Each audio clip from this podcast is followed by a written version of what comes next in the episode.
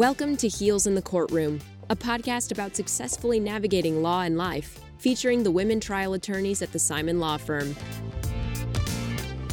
Hello, and welcome back to another episode of Heels in the Courtroom. This is Liz Lenevy, and today I'm joined by Amy Gunn and a very special guest, Shamon Moss. Shamon is the first attorney who has been hired at the St. Louis office of Morgan and Morgan, which my understanding is it is a national firm and they have just located into St. Louis. And so this is our opportunity to talk to Shamon, learn a little bit more about her and her experiences and what she's hoping to accomplish in the future with this new position. So thank you so much for joining us today. No problem. I'm excited. Welcome. So, Shamon, why don't you start by telling our listeners and telling Amy and me a little bit about yourself? Where are you from? So, I was born and raised in St. Louis, Missouri. Grew up here my whole life. My whole family's located here. I went to school, did undergraduate at Lincoln University in Missouri, and then I went to law school in St. Louis University School of Law.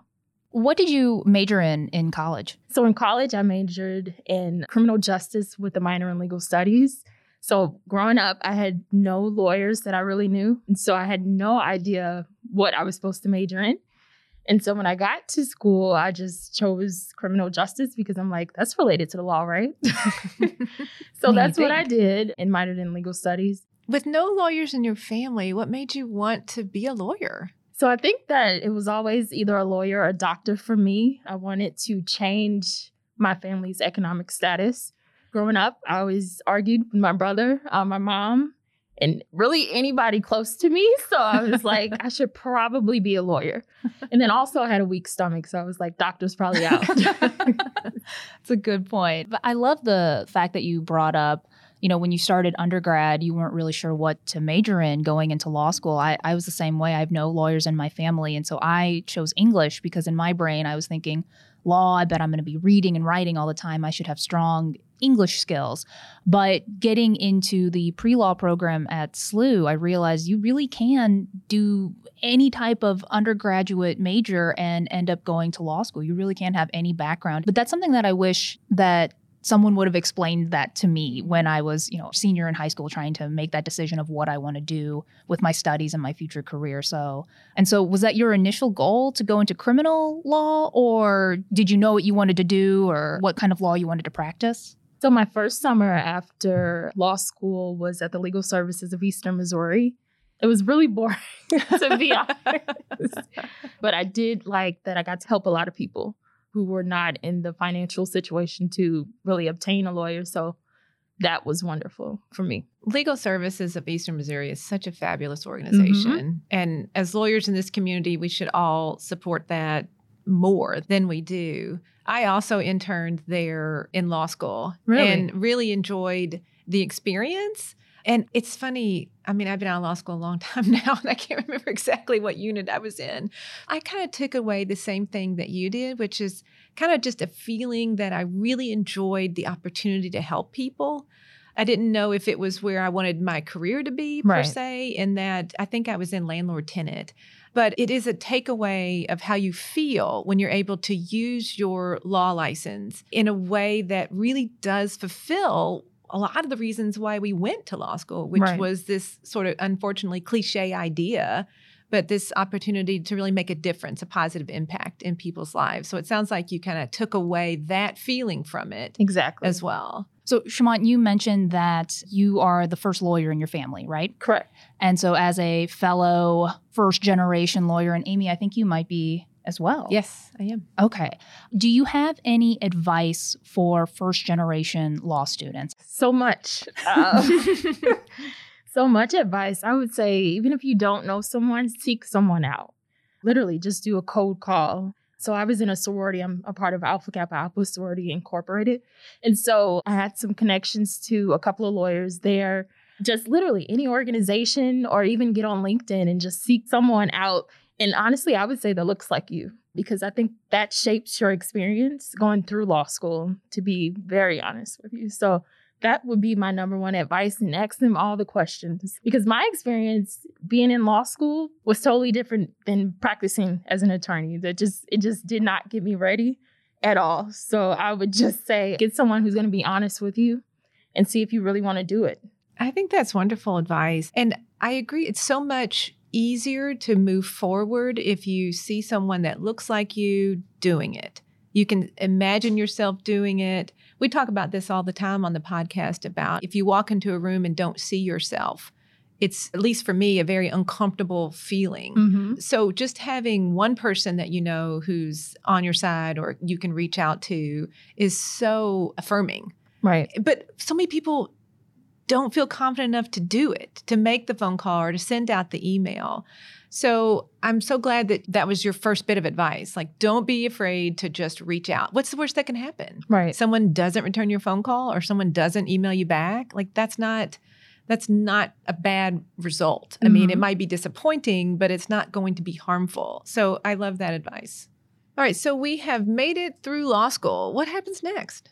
So, what happened next was, of course, study for the bar thank God I passed the bar. And then um, I struggled to find a job, as many of us do. And I struggled for maybe four to five months to find a job as an attorney. I finally got an opportunity at a couple of law firms that actually kind of did the same thing personal injury, car accidents. One of the firms actually did some criminal work and family law. So I kind of became kind of well rounded, got to stick my hand in a lot of pots before I moved on. Did you get in that time frame of looking for a job, were you being particular about what kind of field you wanted to be in? Or were you just waiting for the right opportunity? So I think that it goes back to kind of being the first person in my family and then even like friends and just in my community, not knowing an attorney. And so I had no one to kind of lean on. And so and I, I know they say you get jobs, you know, by knowing people and networking and things like that, but I had no network. So I was creating my own kind of sort of foundation. And so I was just, you know, putting my resume in anywhere I could find it. I didn't think I had that much, and I don't know what word I want to use.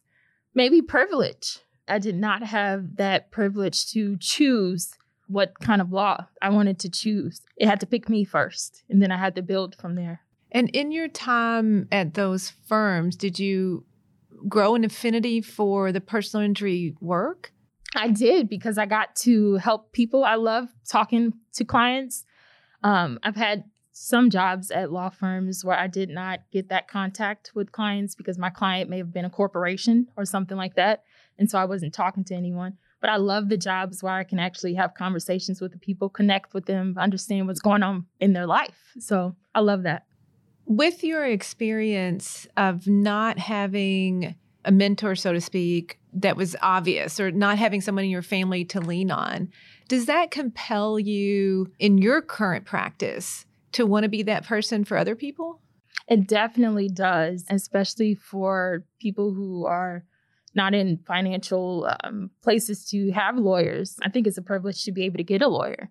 And so I love talking to those people and helping those people uh, makes me feel good at the end of the day when I go home. Yeah. It is a privilege of what we do mm-hmm. to be able to feel like, as I said earlier, feel like we're using our licenses and our education to advance, help people go forward. Right. I agree with you.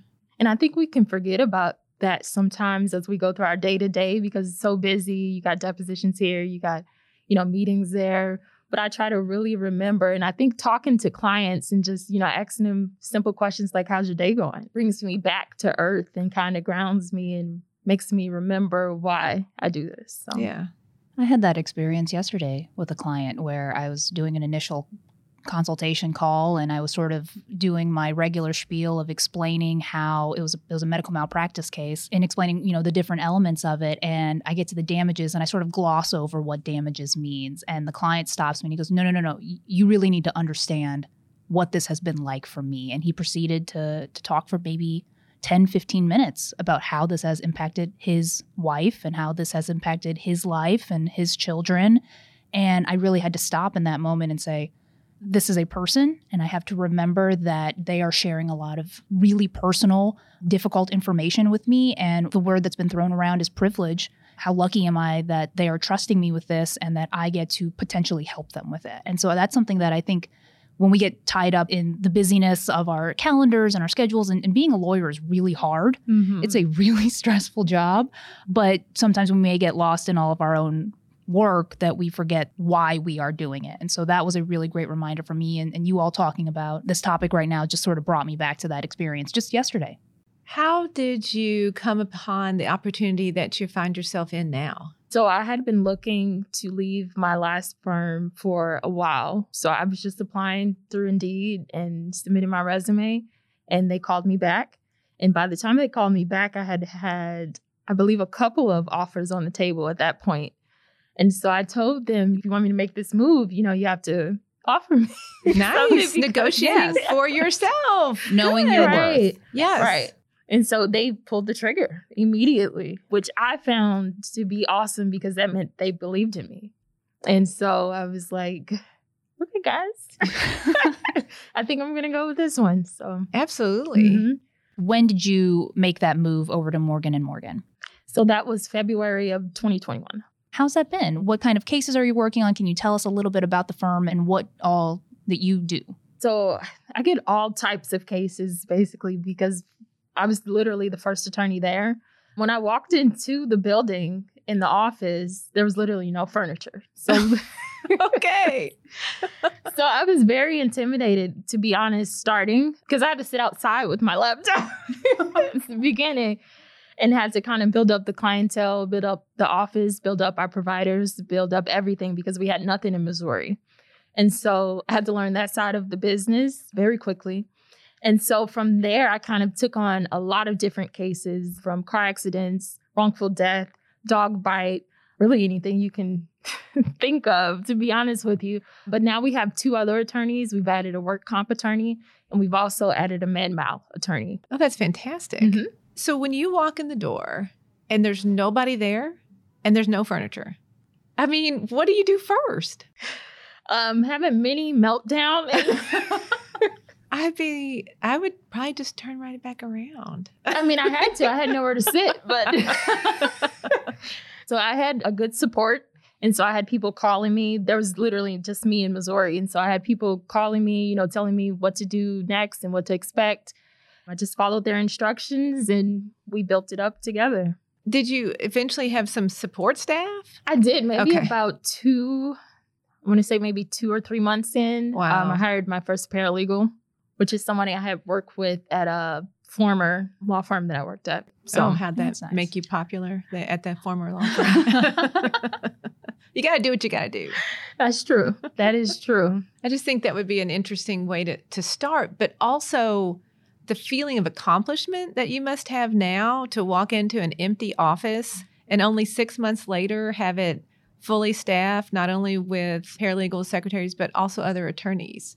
I mean, that's a lot to accomplish in six months, right? Yes. It feels like a whirlwind. I don't know where the time went, to be Right. honest with you.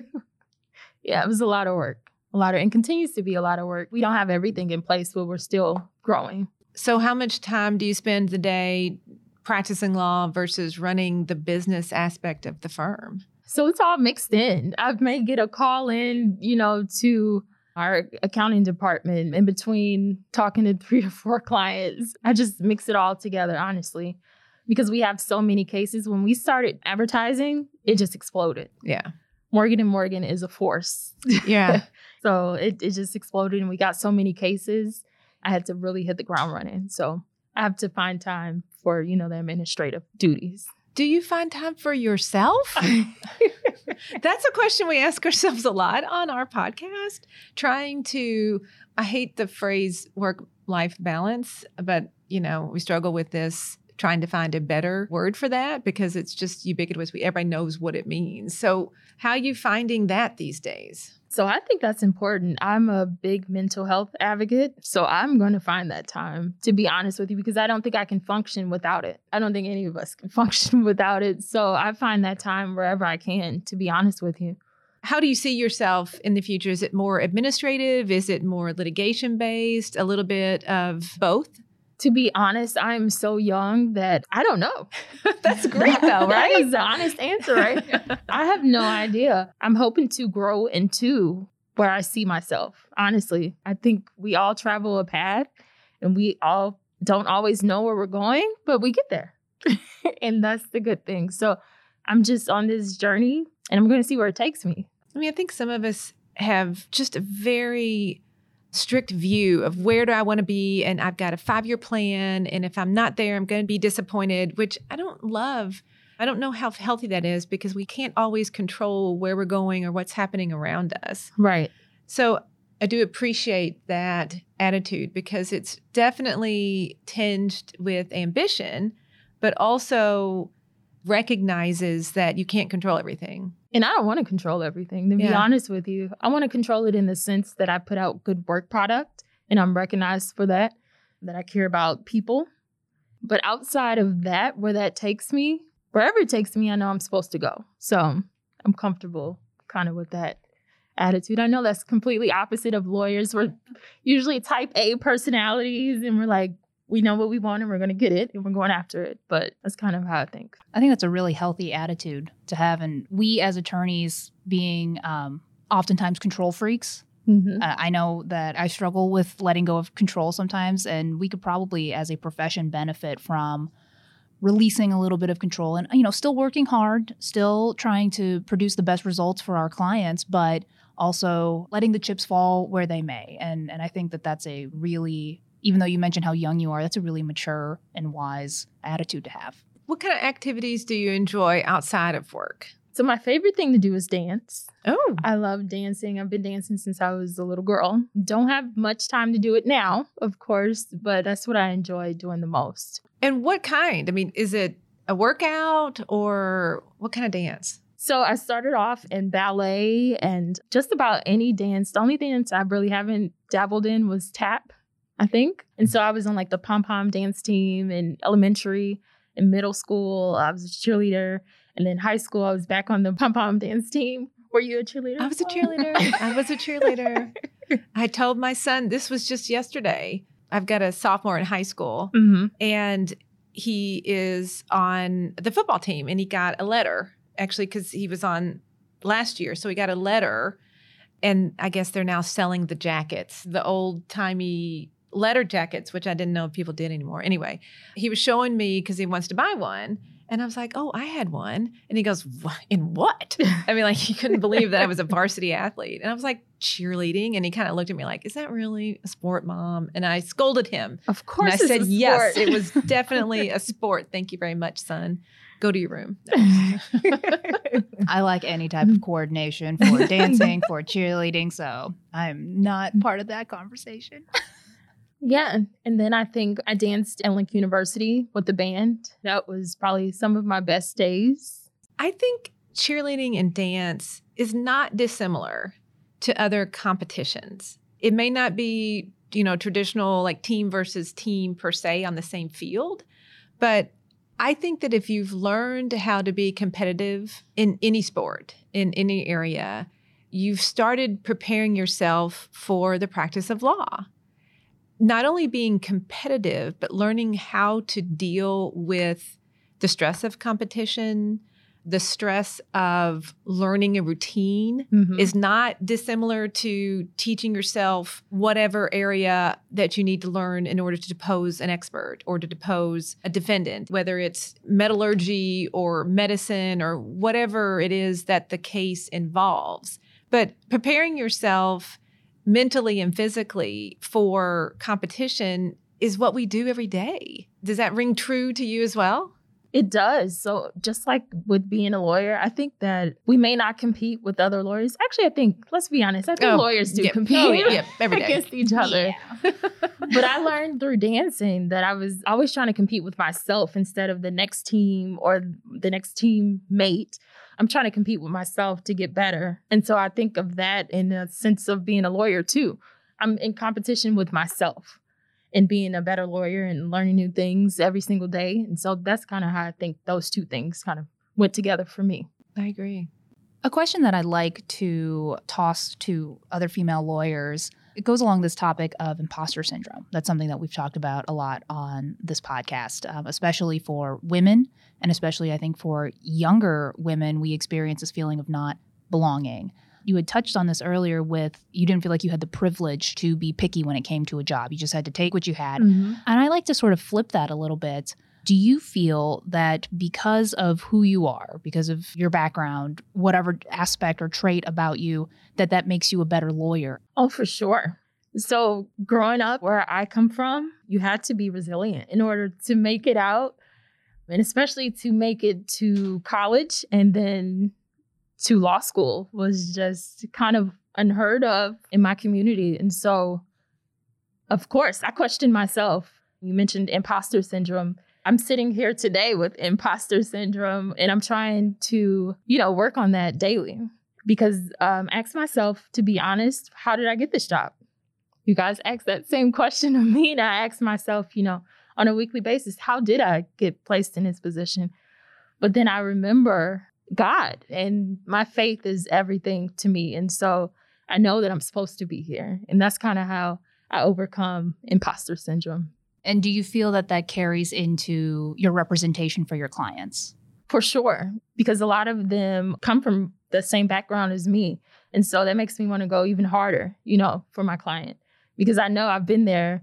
I've been in unfair situations that have caused you to be in a more terrible place than where you started. And just trying to get someone to help you to get out of that situation for sure. So I can definitely understand their viewpoint.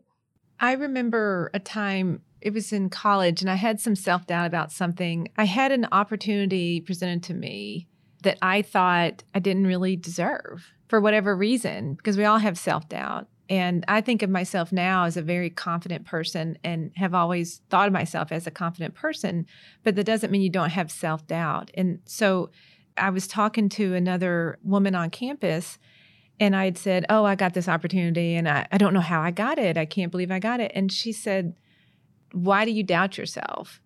And I didn't even realize I was doing it. And she said, There's a reason why you were given this opportunity. And this woman was like younger than I was, just so wise. There's a reason why you're given you this opportunity. What matters now is what you do with it. Mm-hmm. And I thought, wise beyond your years. And I've never forgotten that interaction because it wasn't someone older and wiser telling me that.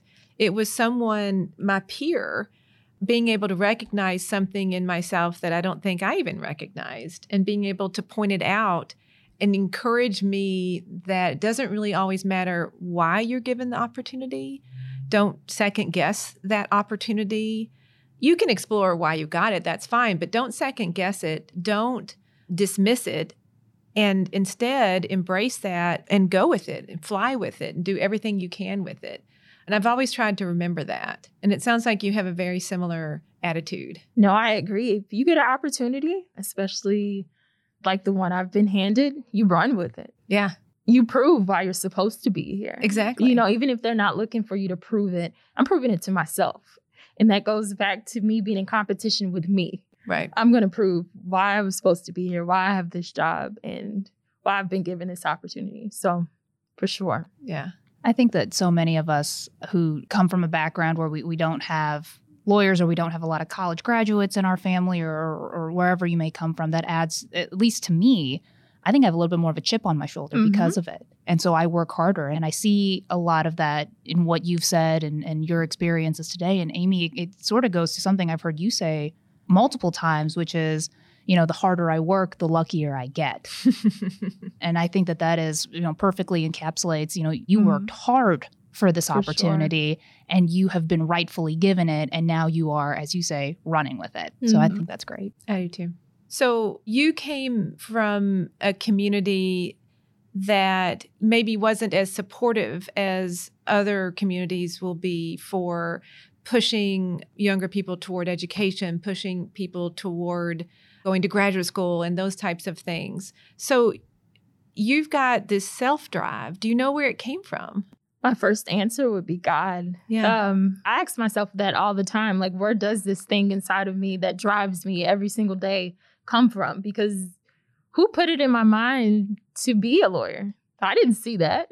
Yeah. I didn't see any of that. I didn't see anybody with a doctorate or anything like that. I had no idea what that even entailed.